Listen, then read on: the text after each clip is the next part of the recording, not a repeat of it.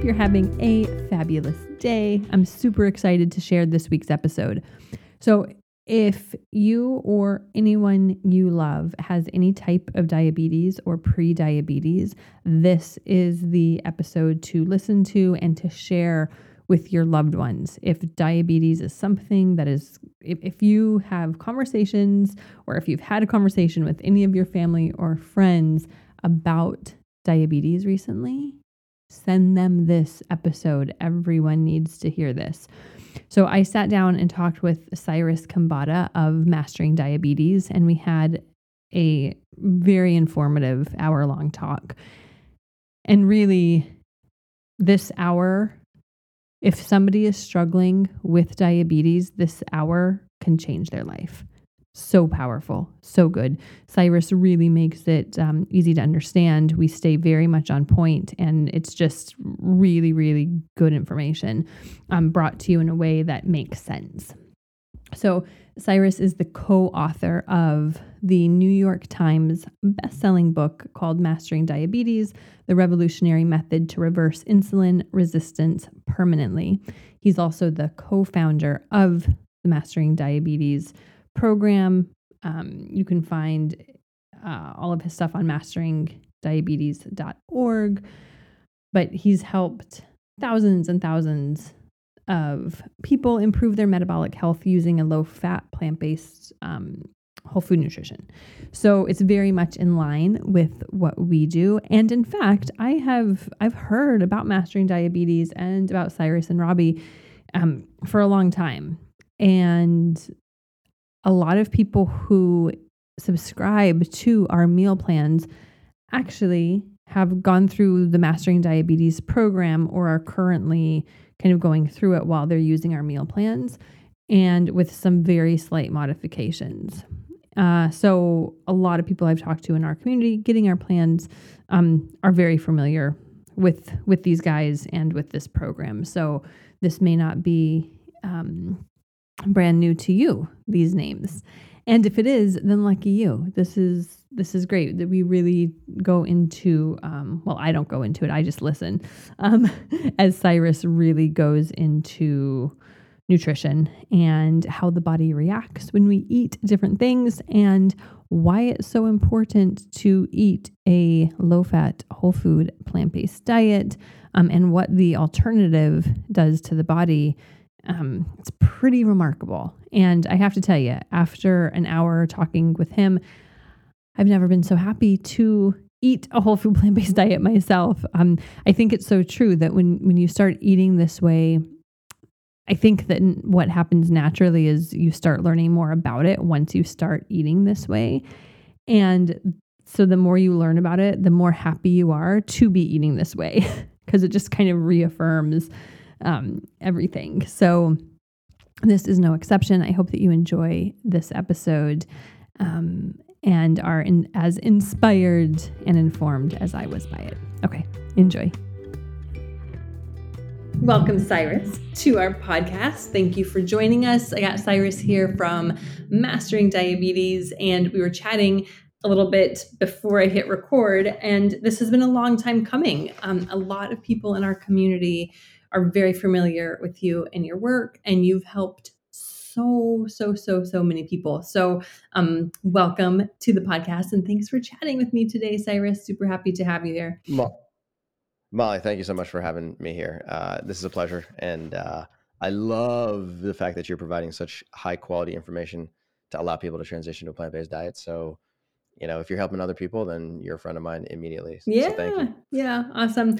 So okay, we're going to talk about diabetes. We're going to talk about a lot of things. Now, I have um, questions from our community that I want to get to towards the end. But the first thing I want to do is just like very basics. Like, let's just get to the basics. Can you tell me pre-diabetes, type 1 diabetes, type 2 diabetes? Can you kind of just give me a quick recap? What are each of those? Sure. Okay. So the way that I like to think about it is basically there's there's three different flavors of diabetes, if you will. You go to an ice cream shop and you can get 31 different flavors if you're in Baskin Robbins. You go to the diabetes store, you can get three different flavors. Okay. Flavor number one is called autoimmune. Flavor number two is called lifestyle. Flavor number three is called female. Okay. So the first one, autoimmune, that that's type one and 1.5 diabetes. So type one and 1.5 are autoimmune conditions, which you don't necessarily inflict upon yourself. They are induced by any number of uh, lifestyle. Sorry, they're in, induced by any number of um, factors from the outside world that could either be a virus that you contracted at some point in your childhood. It could be uh, researchers have found that um, mothers who wean their children off of breast milk and towards cow's milk at a young age, usually before the the uh, age of one, end up increasing their risk for type one diabetes. And so, you know, there's both sort of like environmental as well as genetic mm-hmm. considerations that, that factor into it. Mm-hmm. Type 1.5 diabetes is also an autoimmune condition, but it affects people over the age of 30 and it is a slow onset version of type 1 diabetes. So it's adult onset, slow progressing type 1 diabetes. Okay. So those are the those two fall into the autoimmune flavor. Okay. The next flavor is called lifestyle. And lifestyle is basically prediabetes and type 2 diabetes. And this affects 92% of the diabetes population. It's massive. Okay. And those two forms of diabetes are basically induced by your lifestyle. They're created based off of your how much alcohol you consume, whether you smoke cigarettes, are you sedentary, are you active, are you overweight, what type of food are you eating? Are you eating excess calories? Are you do you have a high fat diet? Do you have a low fat diet and beyond? So all of those sort of lifestyle considerations can contribute to the the uh, the, the, the risk of you developing uh, prediabetes. And if you do develop prediabetes, uh, and then you do not correct prediabetes to go back to the non-diabetic world, you can then progress prediabetes into type two diabetes, and um, and, and but the, the beauty is that both of them are actually reversible conditions, and we can get into that sort of later. Okay. So that's flavor number one. Flavor number two. Flavor number three, I said, is called female. Okay, female basically means that it's it's a type, a type of diabetes that affects only women. It's called gestational diabetes. Gestational diabetes is effectively uh, the diabetes of pregnancy that some women develop.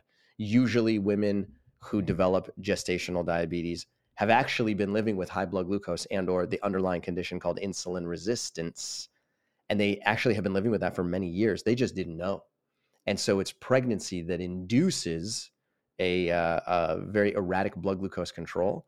And then at the uh, 28 week marker, when they go get an oral glucose tolerance test, their doctor says, Oh, hey, by the way, did you know that your blood glucose is actually quite high? And that's their first time that they say, Wait a minute, diabetes? What are you talking about? I didn't know anything about this. And then they, it's their opportunity to make some significant changes. Um, when it comes to gestational diabetes, women who, even though it is considered like a temporary form of diabetes, having gestational diabetes significantly increases your risk for the development of type 2 diabetes after pregnancy. And it also increases the risk for your child to develop type 2 diabetes at some point, even in their adolescent life. So, is definitely worth paying attention to. Mm. Okay. Beautiful recap. Good. I mean, not good, but good to know. Okay. So so we got those three three flavors covered. I like how you broke that down. So if I am the average person eating an average, mm-hmm. let's say standard American diet, and I go to my doctor and my doctor says, Hey, you have diabetes, what typically will that doctor tell me to do? Yeah, great question. So when I was first diagnosed with type 1 diabetes back in 2002, um, I didn't know what I could do to try and control my blood glucose. And at that time, my medical staff said, it's uh, the only option that you really have to control your blood glucose and keep it controllable, but then also limit the amount of insulin that you're using and prevent yourself from using, you know, more and more insulin into the future is a low carbohydrate diet.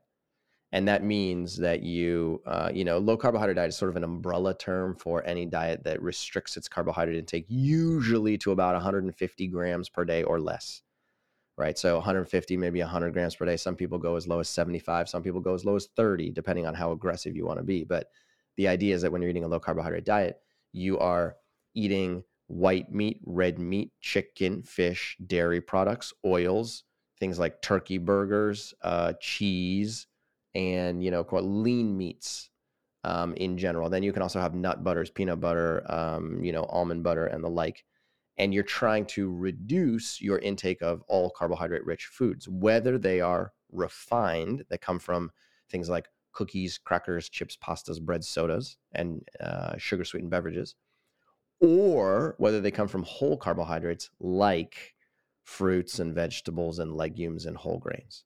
So the the world of carbohydrate is sort of like unfortunately talked about as though it's just this like one, you know, one size fits all approach that, you know, the, you know, drinking a soda is the equivalent of eating a banana or having white table sugar is the equivalent of eating a mango, right? And unfortunately, that's just so far from the truth. It's it's almost embarrassing. But carbohydrates are sort of uh, you know you're recommended to eat as low of a carbohydrate diet as possible, and then in substitution for those carbohydrates that you're not consuming, eat more protein rich foods and eat more fat rich foods. And then um, you know continue to adopt this low carbohydrate methodology into the future. Okay. Yes. so that's what i was told in 2002 okay. that's still pervasive now. It's gotten even stronger and and the you know there are millions of people around the world who are told to eat a low carbohydrate diet because living with diabetes effectively means that you're allergic to carbohydrates that's the messaging and it's actually a fundamentally incorrect statement. Okay. So if I went to the doctor and the doctor was like, "Okay, you have diabetes, you're in the diabetic range or whatever, you you have to like watch your carbs, you know, put we'll put you on this um diabetes diet, probably, right? There's like a standard issue diabetes diet. Um does it work? Mm. Does it work? Okay, that's a good great question. So let me put it this way. The um, if you were to follow a low carbohydrate diet okay so low carbohydrate diet again is an umbrella term and underneath the umbrella of low carbohydrate you have um, the atkins diet that was originally invented back in the 1970s and then recreated back in the 1990s okay? Very low carbohydrate diet. You also have things like you know the zone diet the south beach diet those are all technically considered low carbohydrate diets. then you got the paleo diet that's a low carbohydrate diet you got the ketogenic diet which is a very low carbohydrate diet and then you also have a carnivore diet, which is also a very low carbohydrate diet. Okay. So all of those fit within uh, underneath that umbrella. Okay. If you eat any of those diets, the reason why those that those eating patterns became popular in the first place is because they are rapid weight loss tools. That is the number one reason why people are attracted to eating a low carbohydrate diet because it is a very powerful low uh, I'm sorry, weight loss tool. And what most people discover is that when they start eating a low carbohydrate diet, that the weight just falls right off of them. When I say falls, I mean, you know, in the first month, it's not uncommon for people to lose something like 12 to 16 pounds in one month. And then by the time they hit month two, month three, month four, before you know it, they have 20 pounds off of them, 25, 30 pounds. And then a lot of their biomarkers begin to improve because as they lose weight, they find that their cholesterol drops, right? Their total cholesterol will drop, their triglyceride value will drop. Their A1C, which is a three one three month marker of blood glucose control, that drops. Their fasting blood glucose drops. Uh, their blood pressure will drop, and uh, they start to see all these you know biomarkers move in the right direction. And they look at their themselves on a piece of paper and they go, "Whoa, are you telling are you telling me in the last three months I've lost 26 pounds?" and I've lowered, you know, my cholesterol, my blood pressure, my blood glucose, um, I'm going to continue to do. Clearly, this is working. I'm going to continue mm-hmm. to do this, mm-hmm. right? So, to answer your question, does it work? The answer is absolutely. It works like wildfire in the short term. However, there's a huge elephant in the room, which is does it also work in the long term? The long term is anything longer than, you know, it's vague, but anything longer than, you know, a year, two years, three years, five years into the future. And if you look into the scientific research, which is something that I've spent, you know, way too many hours doing myself, and, you know, having tried to really answer this question for myself as objectively mm-hmm. as possible, you have to take a look at many different types of research studies because there's research studies that are conducted as an example in a metabolic ward that happen over the course of two weeks in a highly controlled environment then you have other types of studies that are, you know, six week long studies with 50 participants where they're not in a metabolic ward, but they're actually at home. Then you have other studies that are randomized control trials that can last anywhere from three to six months, and that tell you a slightly different story. And then you have what are called epidemiological studies, which study, you know, 5,000, 10,000, 20,000 people over the course of two to 10 years and try and figure out what happens to people over the long course, a long, long time. And what the research shows is that the short term studies, demonstrate significant positive benefits, just like we mm-hmm. talked about. But as you fast forward in time and you get to that one year time point, the two years, the five years, and so on and so forth, you see a number of problems. Number one, adherence way down. Okay, it's very easy to stick to a low carbohydrate diet, especially a low, a very, a very low carbohydrate diet um, in the short term, because you get all these benefits that come along with it. But usually, somewhere around the six month marker, nine month marker, twelve month marker, it becomes very hard to follow a very low carbohydrate diet, and you see a lot of people just like stopping doing it. So adherence goes from something like I don't know, you know, eighty five percent, ninety percent, south of twenty percent, hmm. because it's just it's just flat out hard to eat that way. Um, and then in addition to that, there's a lot of these like adverse side effects that come along for the ride. And the adverse side effects are all s- symptoms of one root condition. And that one root condition is called insulin resistance. So effectively by eating a low carbohydrate diet, you eat yourself into an insulin resistant state of a highly, highly insulin resistant state. And, and, and I can go talk about what that actually means in a second. But let's just assume that that's a true statement. You eat yourself into a highly insulin resistant state, and then a lot of the symptomology of living in an insulin resistant state starts to manifest itself, including number one, high LDL cholesterol, which is the quote unquote bad cholesterol that predicts your risk for a future mm. cardiac event. You don't want that number high, and that tends to creep up pretty quickly. Number two, total cholesterol starts to creep up.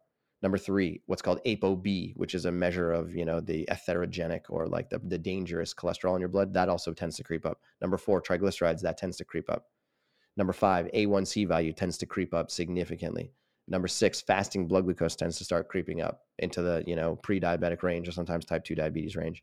And then the initial weight that people lost, either people plateau or they start to like start to gain that weight back over the course of time and so it kind of does this U-shaped curve where it kind of comes down and then flattens out and then starts to creep up. And then you have a whole bunch of these like uh, what do you call them? Like ancillary health conditions that come along for the ride. And these are things that are like they're not actual diseases, but they're symptoms that don't feel good. Um, gas, bloating, constipation, abdominal pain. So like, you know, dysbiosis, which is a, you know, very painful and, you know, very uncomfortable uh, metabolic state that affects your digestive system. That can happen. That happens frequently. And that's as um, a result of not enough carbohydrates or eating a very low carbohydrate diet. That's exactly right. It, it's it's a it's mm-hmm. a direct result of eating mm-hmm. a low mm-hmm. carbohydrate diet.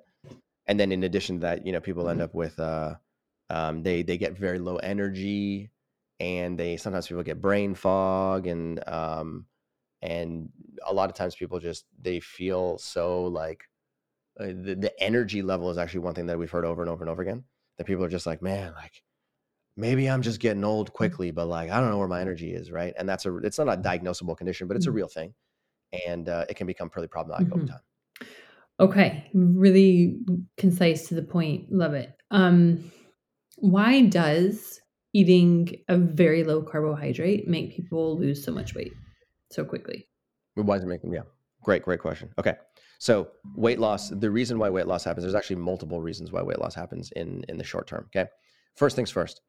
When you consume a diet that's high in uh, dietary fat and or dietary protein, which tends to happen in a low carbohydrate world, okay, um, the uh, the fat and uh, protein basically travels down your esophagus. It goes into your stomach. It starts to get unfolded and unprepackaged or unpackaged, and then it gets inside of your small intestine, where there are there's a whole cocktail of digestive uh, enzymes that are secreted by your liver and your small intestine and your pancreas to go sort of start to degrade those uh, those those nutrients and then cut them into the smallest pieces possible and then absorb them through the walls of your small intestine and put them in your blood so they can go elsewhere okay? So in that process your, your small intestine has a way of detecting what is inside of it mm. and it can detect how much carbohydrate is there how much fat is there how much protein is there and um, when there are uh, fat and protein rich uh, molecules or nutrients inside of your small intestine, there's actually uh, there's there's peptide hormones which are secreted by your digestive system,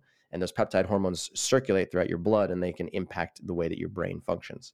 And some of those peptides you know, float up to your brain, and they basically communicate with your appestat or your feeding centers in your brain, and they basically say, "Hold on, hold on, hold on. There's a lot of calories in this food." I just took on a lot of calories in a very short period of time. You should stop eating. And so your appestat, which is in your hypothalamus, which is like a little pea-sized gland that's like above the roof of your mouth, basically that's the thing that controls your appetite. and your your appestat goes, oh, okay, cool. Uh, hold on, decrease appetite, decrease appetite. So as a result of that, you end up just becoming less hungry, mm-hmm. and and as a result of becoming less hungry, you end up just taking on less food. And so you hear this constantly from mm-hmm. a lot of people who eat a low carbohydrate diet is they say, you know what, I'm not even that hungry anymore.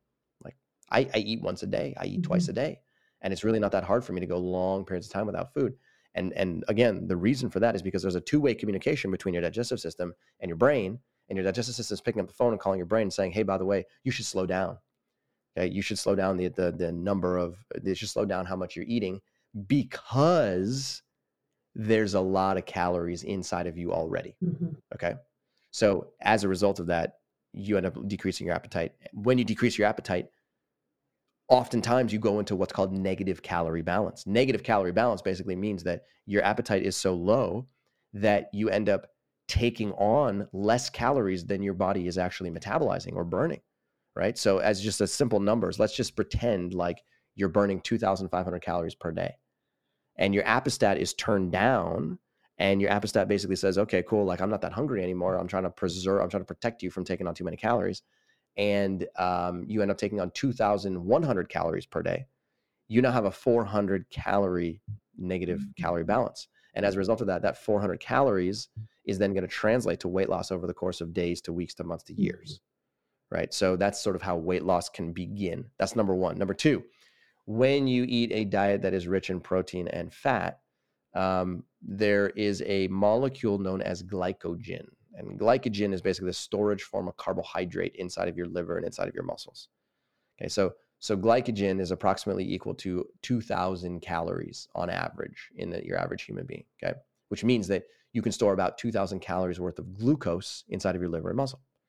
Okay, so when you're eating a low carbohydrate diet and there just isn't that much uh, carbohydrate energy coming in your mouth, well, that means that there's going to be less glucose getting inside of your liver and muscle, which means that there's going to be less glycogen inside of your liver and muscle.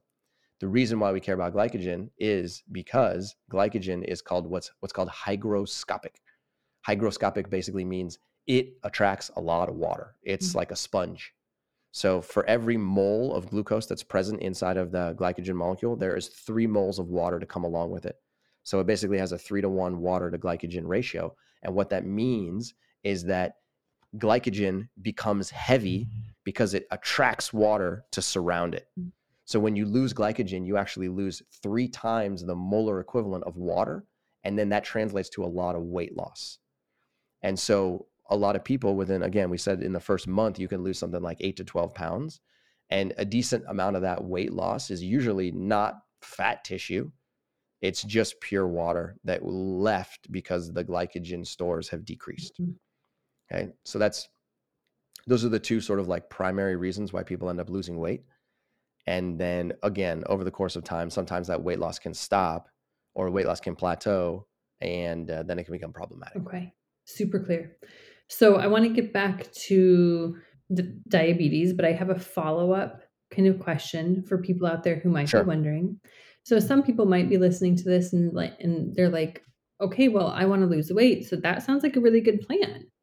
Right? Sure. Like if that's effective, mm-hmm. then I should definitely try that what are like why why might somebody want to rethink that that method? yeah that's a, that's a that's a very good question okay so if you're attracted to the idea of rapid weight loss join the club right there's there's millions of people around the world that have eaten themselves into being you know anywhere from 10 pounds overweight to 150 pounds overweight and you know the weight's just kind of been sticking on them for some period of time and you know it can ha- it can be very problematic from an inflammatory perspective it can significantly increase your risk for many metabolic dysfunctions.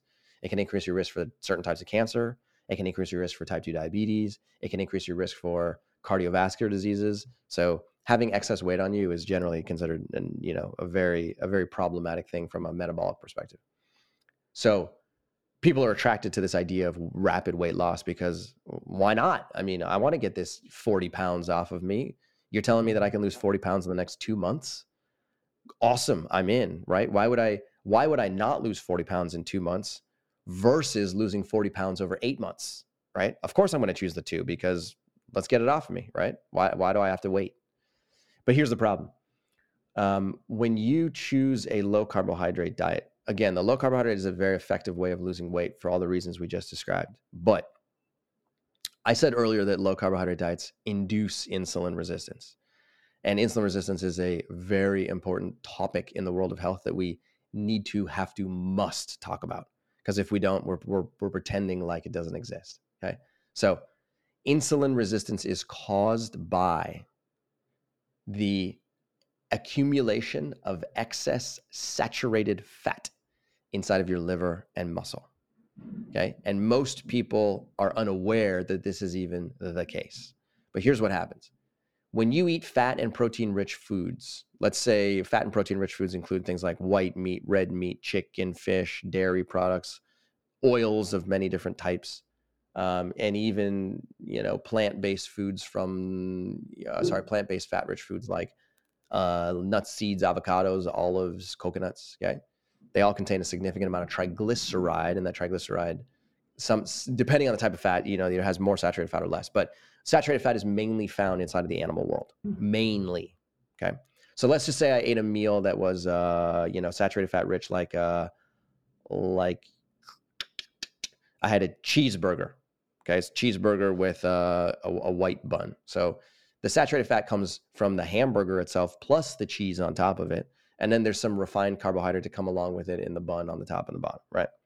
So you consume that food, and what ends up happening is the saturated fat inside of that burger and inside of that cheese ends up getting distributed to tissues. Okay. But before it gets to the tissues, what ends up happening is that in your small intestine, the saturated fat ends up getting absorbed through the walls of your small intestine. Mm. Okay, so imagine you you've you have a garden hose outside. I'm sure you've probably touched a garden hose before, right? So you got a garden hose and you turn on the spigot and then it's you know water is flowing through the hose and then it comes out the other end right? So you can that's like a an analogy of what your intestine looks like okay? But imagine if you took a a nail and you popped it through the side of the hose okay? What would happen is that as soon as you turn the hose on now you'd have water coming out of that that little hole right? And you could do that hundreds or thousands of times and then you end up with a, a leaky hose that's now spilling water out of every single different hole okay? So your small intestine is permeable in that same regard okay? There's there's you know billions trillions of these little holes in them and that's okay that's that's fine. The reason that they're there the reason that it's sort of constructed to be permeable in the first place is because the stuff that's on the inside of your piping has to be able to transfer through the walls of your piping to get into your mm-hmm. blood all right so the saturated fat molecules end up getting absorbed through the walls of your small intestine. They get put into what's called your lymph system. Your lymph system is basically a way of transporting waste products. Your lymph system then dumps the saturated fat molecules into your blood. And inside of your blood, they're put into these little things called chylomicrons. So imagine, you know, this this is a chylomicron particle in my hand right here. There, there's trillions of these in your blood at all times. These chylomicron particles can basically, they're little spaceships, they're little cargo ships that get stuff put inside of them. So I can put I can put cholesterol inside of these chylomicrons, and I can also put uh, saturated fat inside of these things. So if I have some saturated fat that came from my diet, I can then package them into these chylomicron particles, and then the chylomicron particles end up circulating all throughout your blood, so they can eventually distribute the cholesterol and triglyceride elsewhere. So what ends up happening is these chylomicron particles give the saturated fat to your liver, to your muscle, and your adipose tissue. Those are the sort of three primary destinations. In an ideal world, these these uh, the, the fatty acids would go directly to your adipose tissue, and that's it. Because your adipose tissue is a very safe place to store fatty acids. It's perfectly designed to be able to take it up. It's perfectly designed to be able to hold it for long periods of time, and that's the right location. But what ends up happening is that these chylomicrons distribute uh, these fatty acids to your adipose tissue, and then there's a spillover effect and the spillover ends up going inside of your liver and inside of your muscle tissue. And again, that's okay as long as the amount of fatty acids that get inside of them is very small. Mm. But because that's their biological design is to have a small amount. But what ends up happening is when you're eating a low carbohydrate diet and you consume a cheeseburger for lunch today, then maybe you have some meatloaf for dinner tomorrow. Then maybe you have some bulletproof coffee with coconut oil in it tomorrow morning. And then you have some cheese and yogurt for lunch. And then you have another uh, I don't know, milkshake for dinner, and so on and so forth. Every meal, you end up taking on more saturated fat and more and more and more and more and more. So, what that does is in a short period of time, it overwhelms your liver and muscle with too much saturated fat. and your liver and muscle end up going into a self-defense mode where they're like oh my god oh my god where is this stuff Mm. coming from i don't even want this i didn't ask for this in the first place and i can't block it from coming in so your liver and muscle go into self-defense mode self-defense mode basically says how can i block or how can i pre- pre- prevent more of this stuff from coming in? And the easiest way for any tissue to block energy fatty acids Mhm. amino acids glucose from coming inside is just to tell insulin to go away. Because insulin is the gatekeeper. It's the master anabolic hormone in your body. And the, the insulin's job is literally to go knock knock hey muscle hey liver there's some glucose inside of the blood. There's some amino acids inside of the blood. There's some fatty acids inside the blood. Do you want to take it up? Because it's here right now. If you want to take it up this is your signal. Go. And your liver and muscle can respond by either saying cool sweet thanks for telling me you're here. I didn't even know. And then they open their doors and they allow that stuff to come in. Or your liver and muscles can say uh uh uh i'm not ready. I don't have enough space inside of me. I don't have enough room inside of me because guess what there's all these saturated fatty acid molecules that you that are already inside of me Mm. i got to go oxidize these bad boys first Mm. so that's what ends up happening is these saturated fat molecules end up occupying the space and basically creating a metabolic traffic jam such that when you eat one banana or a bowl of black beans or just a small amount of carbohydrate later the glucose from that carbohydrate comes to the door of this liver and muscle. Insulin goes knock knock there's some glucose in the blood you want to take it up? And both of those tissues respond by saying sorry i'm not open for business go away. So effectively the glucose gets trapped in your blood it ends up accumulating you end up with a high blood glucose value and then you end up with a an insulin secretion problem too because your pancreas goes oh well these four units of insulin didn't seem to get the job done. Why don't i just go make more insulin? And then it basically overpowers your liver and muscle into behaving so that it starts to take glucose into, in, into your tissues okay? So what does all this mean? Here's what it means. Low carbohydrate diets create a metabolic traffic jam in your liver and in your muscle. And as a result of that you end up developing you accumulate saturated fat in both tissues. That then causes this thing called insulin resistance where both of those tissues are not paying attention to insulin very well anymore as a self-defense mechanism and that becomes hugely problematic because insulin resistance is the single condition the single most important condition in our health world today in my professional opinion. And the reason for that is because insulin resistance influences almost every chronic disease that you can possibly think of. Whether it's prediabetes and type 2 diabetes, whether it's high cholesterol, coronary artery disease, hypertension, uh, obesity, many forms of cancer, chronic kidney disease, erectile dysfunction, neuropathy, retinopathy, blindness, and the list goes on. So, if you develop a lot of insulin resistance and that insulin resistance grows over the course of time, sure, you can lose weight today, but you end up increasing your risk for many chronic diseases into the future. I don't know about you, but I don't want that. And I'm assuming that most people don't want that either. So it becomes, again, a short term solution that turns into a long term metabolic liability. Mm-hmm. So instead, what we recommend is that people adopt a different way of eating, and that is a more plant focused approach where they're actually eating a low fat diet. A low fat diet insulin sensitizes you and make you hyper insulin sensitive, which is the opposite. And as a result of that, you end up losing weight in the short term, which is a short term solution, and your risk for chronic disease comes way down into the future. So it's a short term win and it's a long term win hmm. simultaneously. Does that make it sense? Makes so much sense. I, I love your analogies and you make it very clear. Yes. Thank you for that. For sure. Okay. So I'm at the doctor. I get the news. My doctor says, Yep. Oh, okay, you have to eat very low carb. At that point, I mean, I guess it depends on my numbers, but typically at that point, would I be put on um, medication to manage my Mhm. diabetes while then focusing on a low carbohydrate diet? Is that sort of like the the path, the typical path forward? Yeah, it's a great question. So your doctor's responsibility is to basically try and figure out what's the what's the best way for what's the most effective way to prevent you from getting, you know, more diseased over the course of time. So it all depends on what is the number that shows up on the blood test. Okay. If you come to the doctor's office and your fasting blood glucose is beneath 100, that means you're non diabetic. And they're like, cool, sweet, high five. You did a good job. If your A1C value is less than 5.7%, they're going to go, "So- cool, sweet, high, high five. You're technically considered non diabetic. if either your fasting glucose, uh, uh, sorry, if your fasting glucose is between 100 and 124, that means you're sort of moderately elevated. That means you're in the pre-diabetes zone. Or if your A1C is basically between 5.7 and 6.4%, then you're in the danger zone, again, pre-diabetes. Okay. And then if your fasting glucose is 125 or greater, or your A1C is 6.5 or greater, now you're in the type 2 diabetes zone. Okay. So depending on where you are on this spectrum, from non diabetic to pre diabetic to type 2 diabetes, they have to put that through their algorithm and say, okay, the standard of care tells me that at this blood glucose value, with this A1C value, with this body weight, here's my recommendation. You should be taking metformin. I'm going to prescribe you a thousand milligrams per day, and I'm going to put you onto a low carbohydrate diet, and I'm going to tell you to go exercise you know, quote unquote, diet and exercise, diet and exercise, right?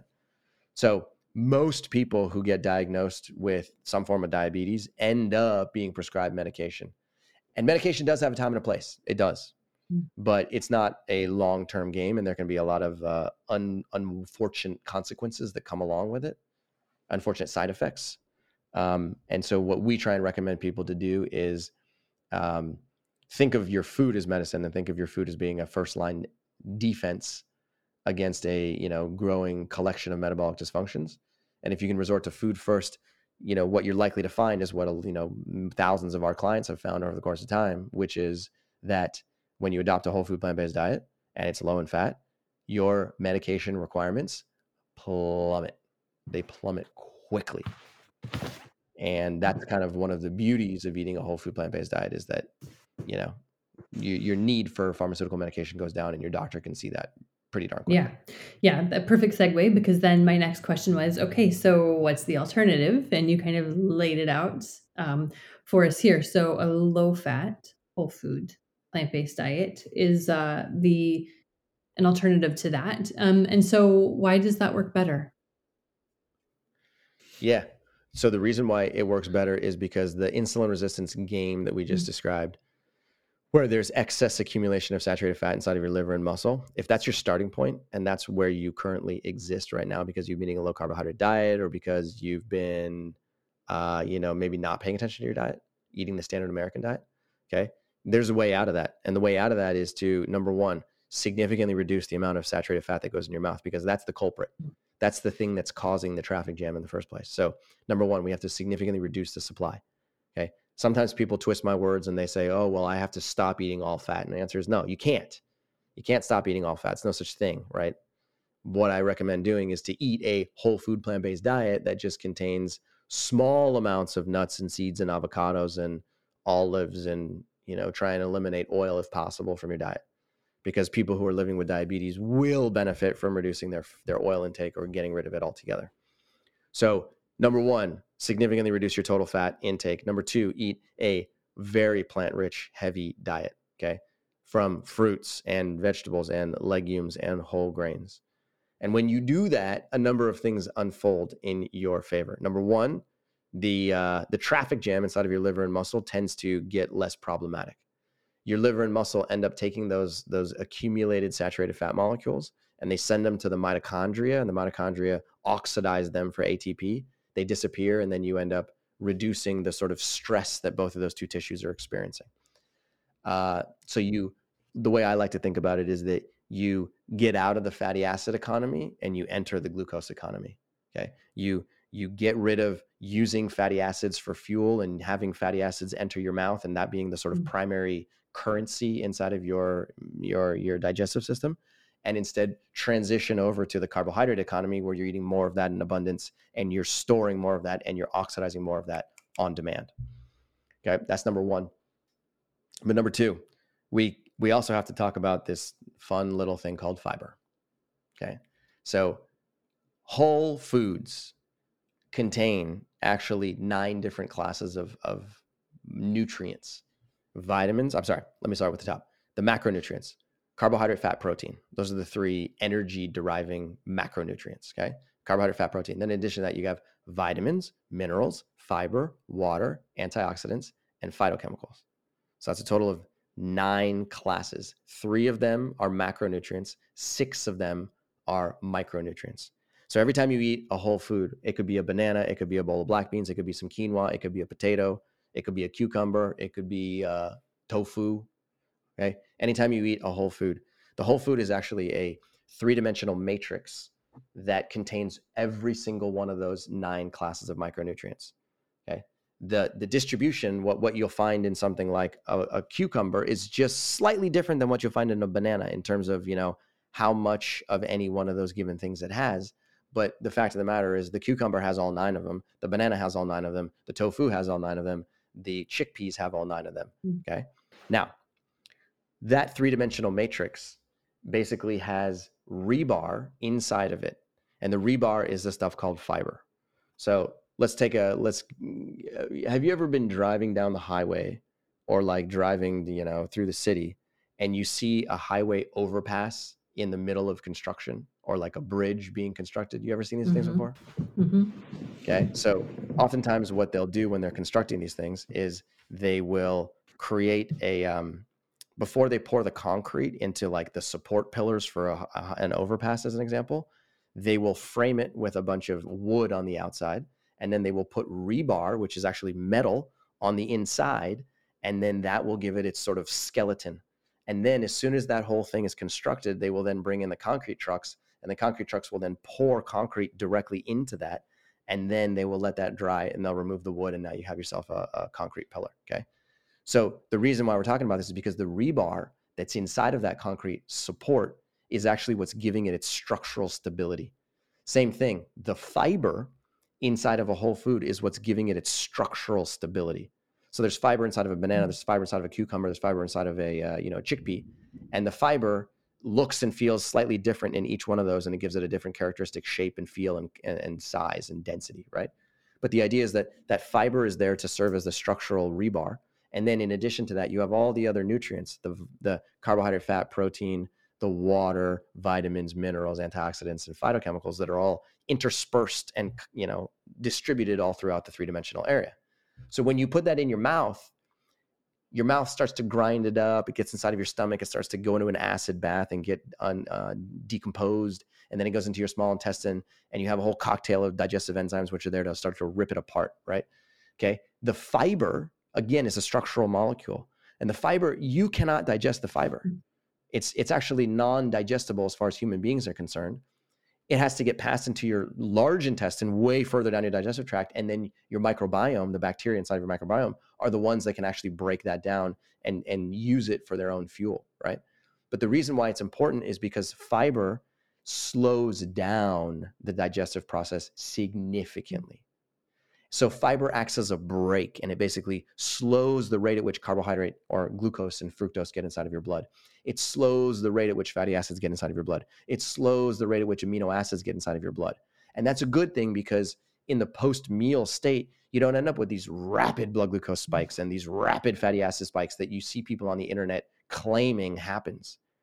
So if you're number one eating a low fat diet, and you don't have a metabolic traffic jam inside of your liver and muscle. And number two, you're eating fiber rich foods that lead to a normal physiological response of blood glucose and fatty acids and amino acids over the course of the next few hours.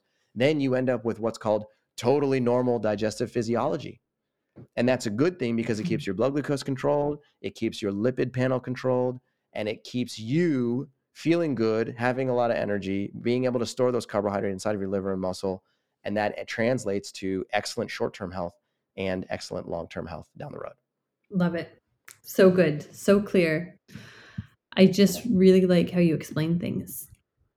Um, yeah. Thank you. Yeah. Thank it makes me so happy that I eat a whole food plant based diet.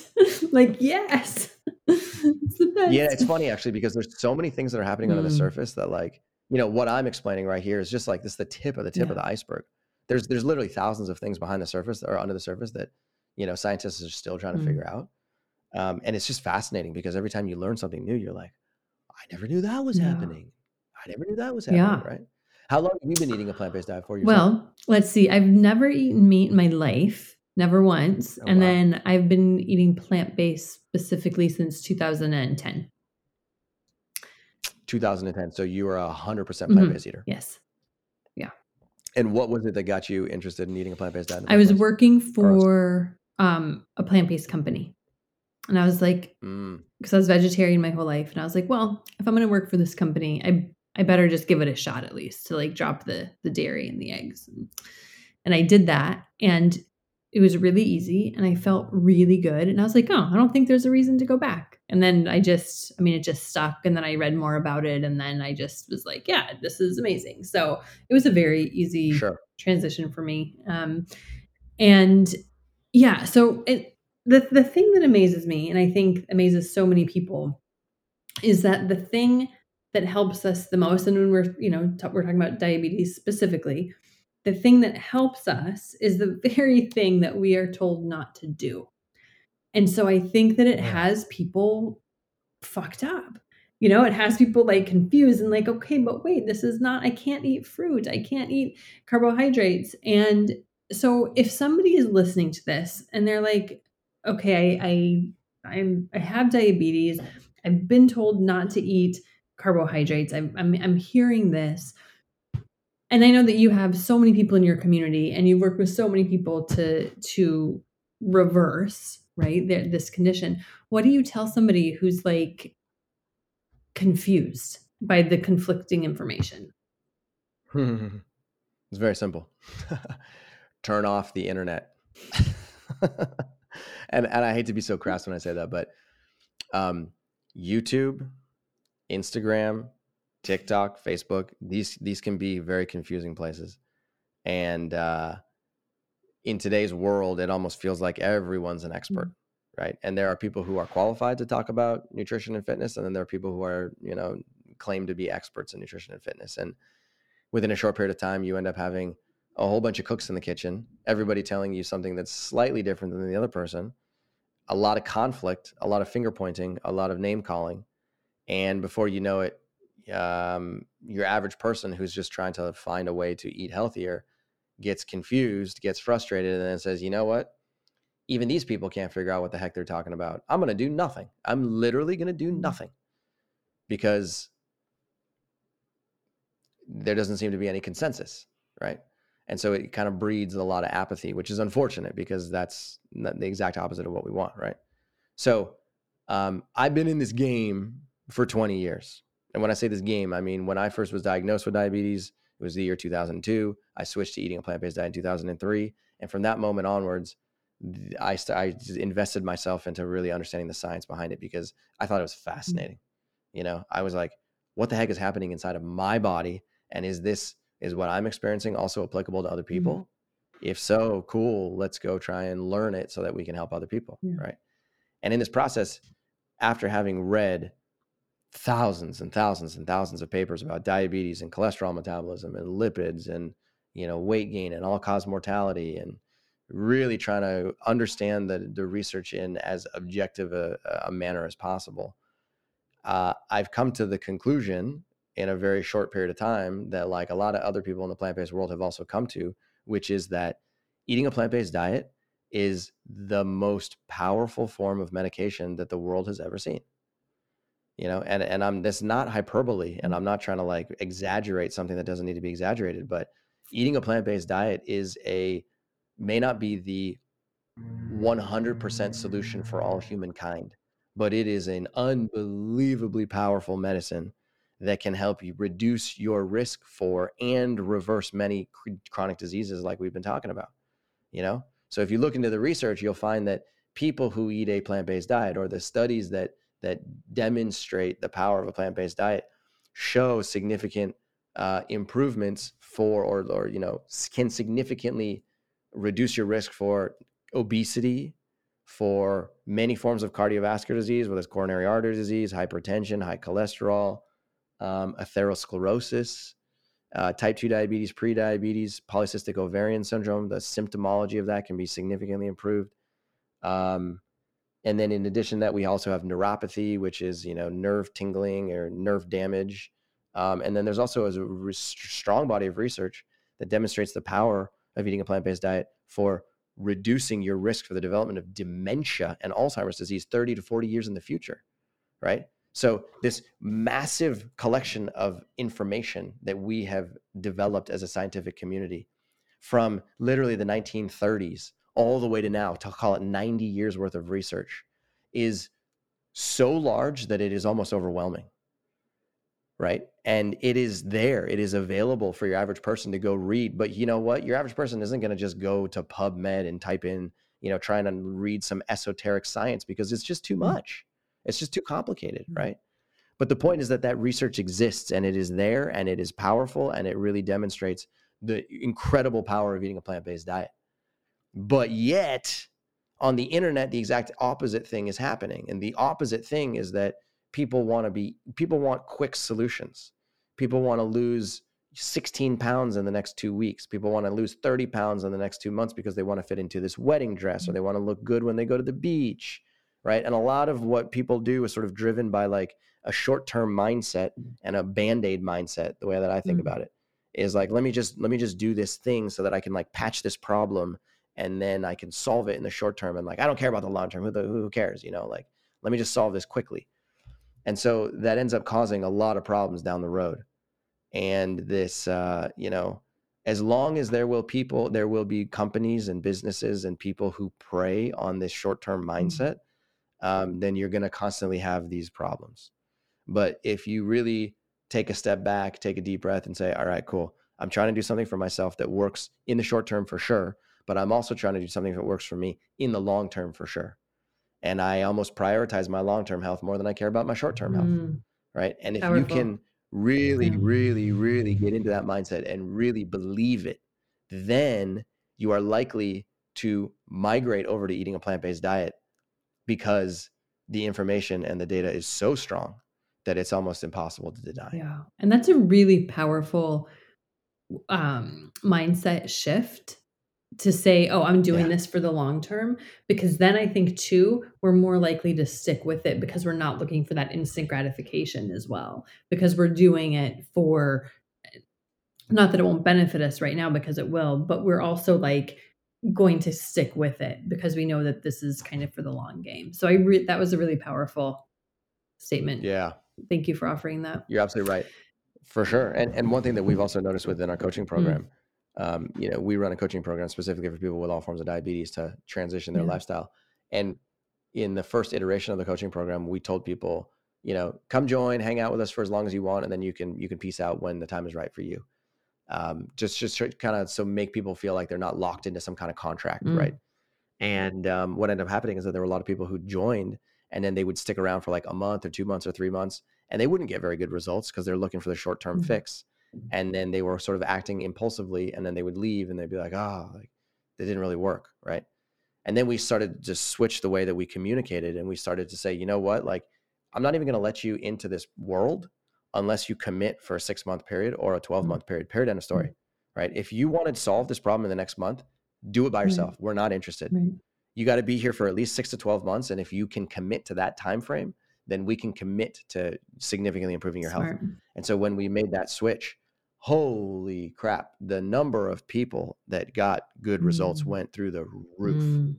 and the uh, the impact that it was having on people's health was just like is unbelievable so you're right having you got to switch Mm. your mindset if you're in the short term mindset switch it over to a long term mindset and it'll change everything about you as far as i'm Ah, concerned beautiful. So good.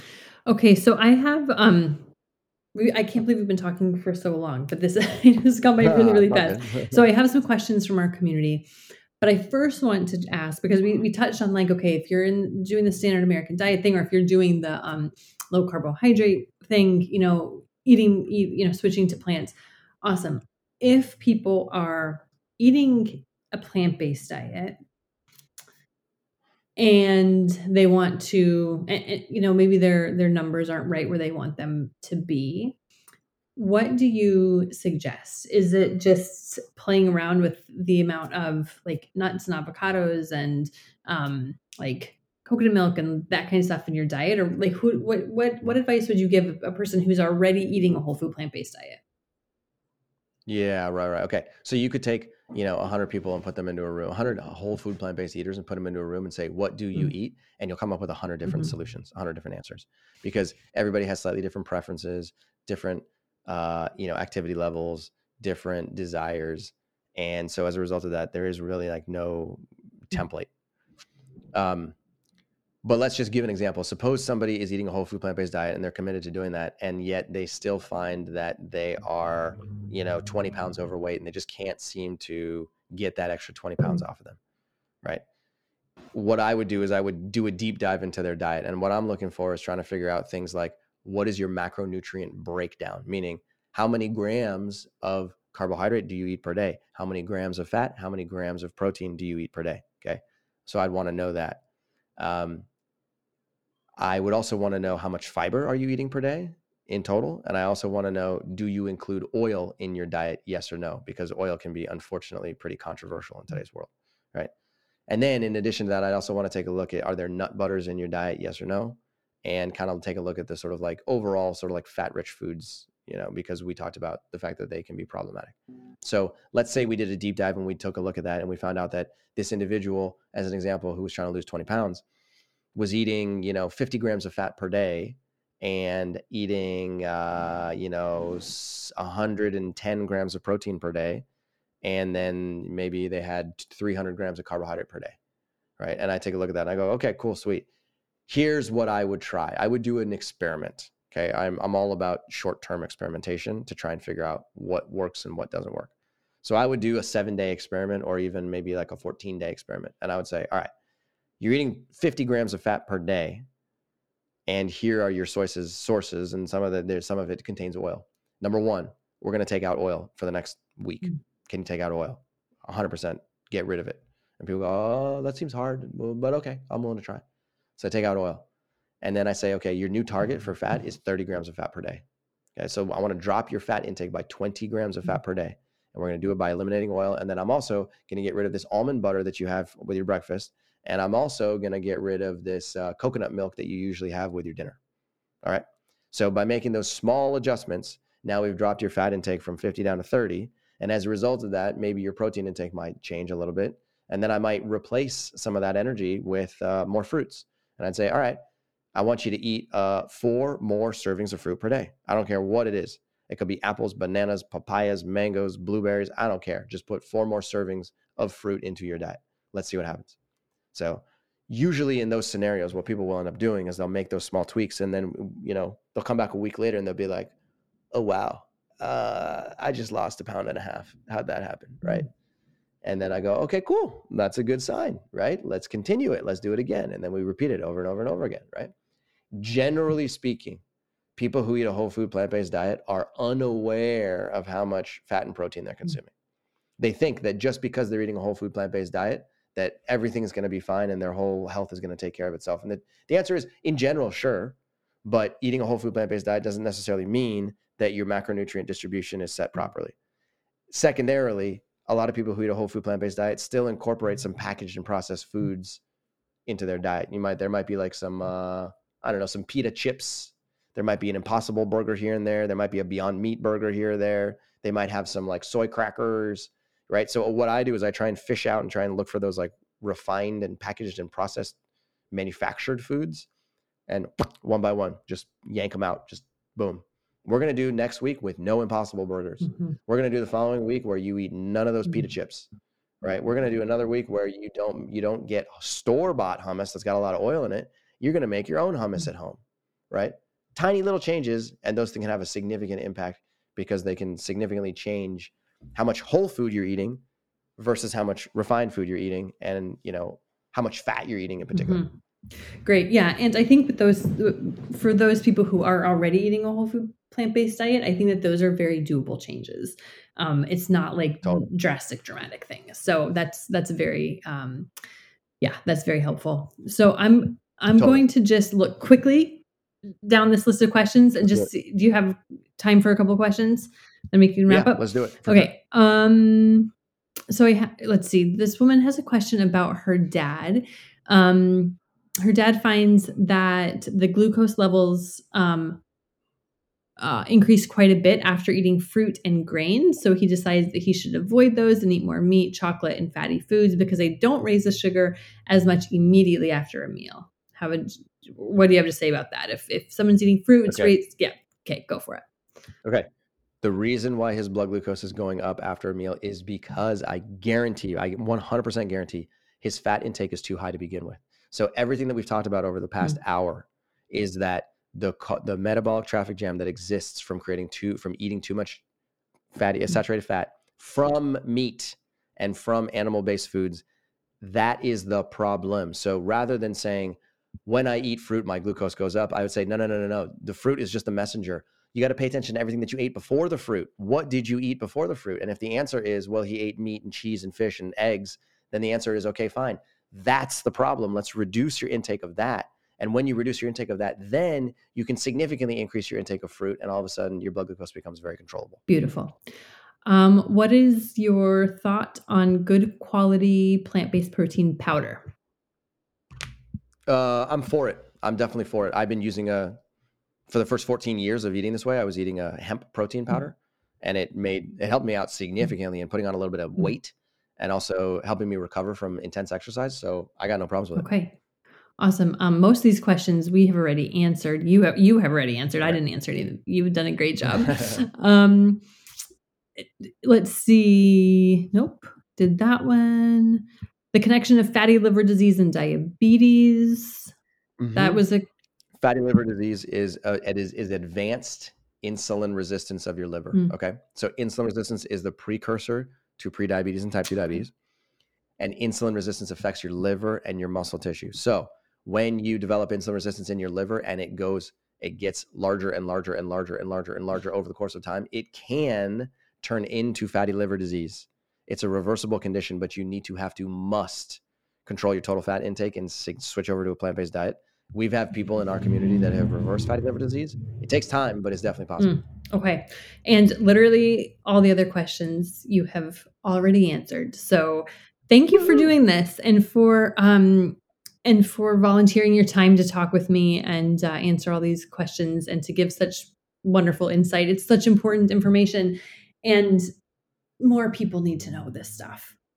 I mean, Amen to that. Molly, thank you so much. This, has been very fun, and I admire the work that you're doing to try and really spread the the gift. I wish I should say the the, the present of eating a whole food plant based diet. I think you're doing a great job, and uh, you know I'd love to continue to chit chat over the course of time and make sure that we can change people's lives yeah, together. for sure. So if somebody wants to um, find your work and find out more, where should they go? Sure. Uh, just go to masteringdiabetes.org. That's the easiest place to go right now. So, masteringdiabetes.org. And there you can find out information about our book, New York Times bestselling book from 2020. Um, we have a podcast just like you.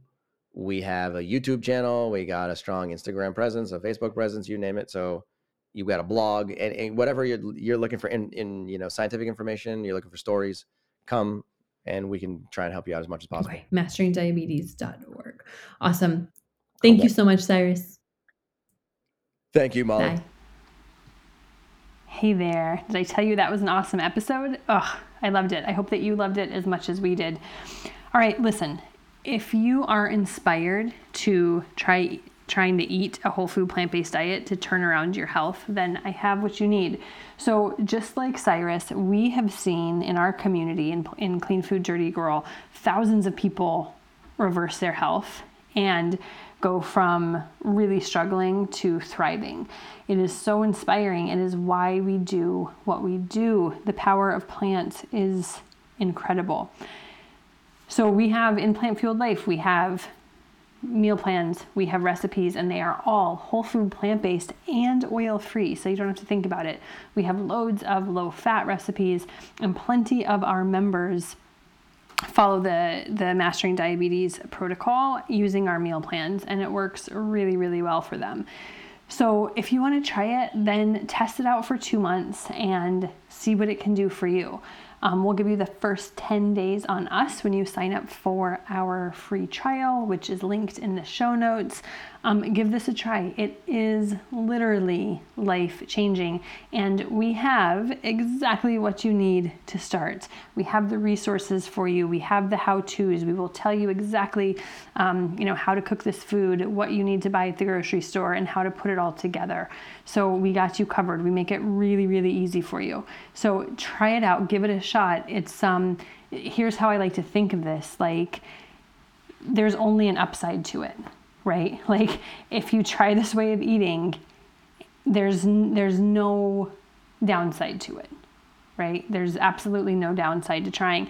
And the thing is, once you taste how delicious our recipes are, you're going to be inspired to keep eating this way because it's so damn delicious. And so there are a lot of, you know, plant-based resources out there, but the thing with what we do at Clean Food Dirty Girl and with Plant Fueled Life is that we make the the recipes so dang delicious that it makes it really easy for people to keep on this path and to keep doing this. So you got to test it out and let us know what you think. We're always here to answer questions. Support at cleanfooddirtygirl.com. Go in the show notes, get your first 10 days free on us, and uh, see what this beautiful way of eating can do for your beautiful body.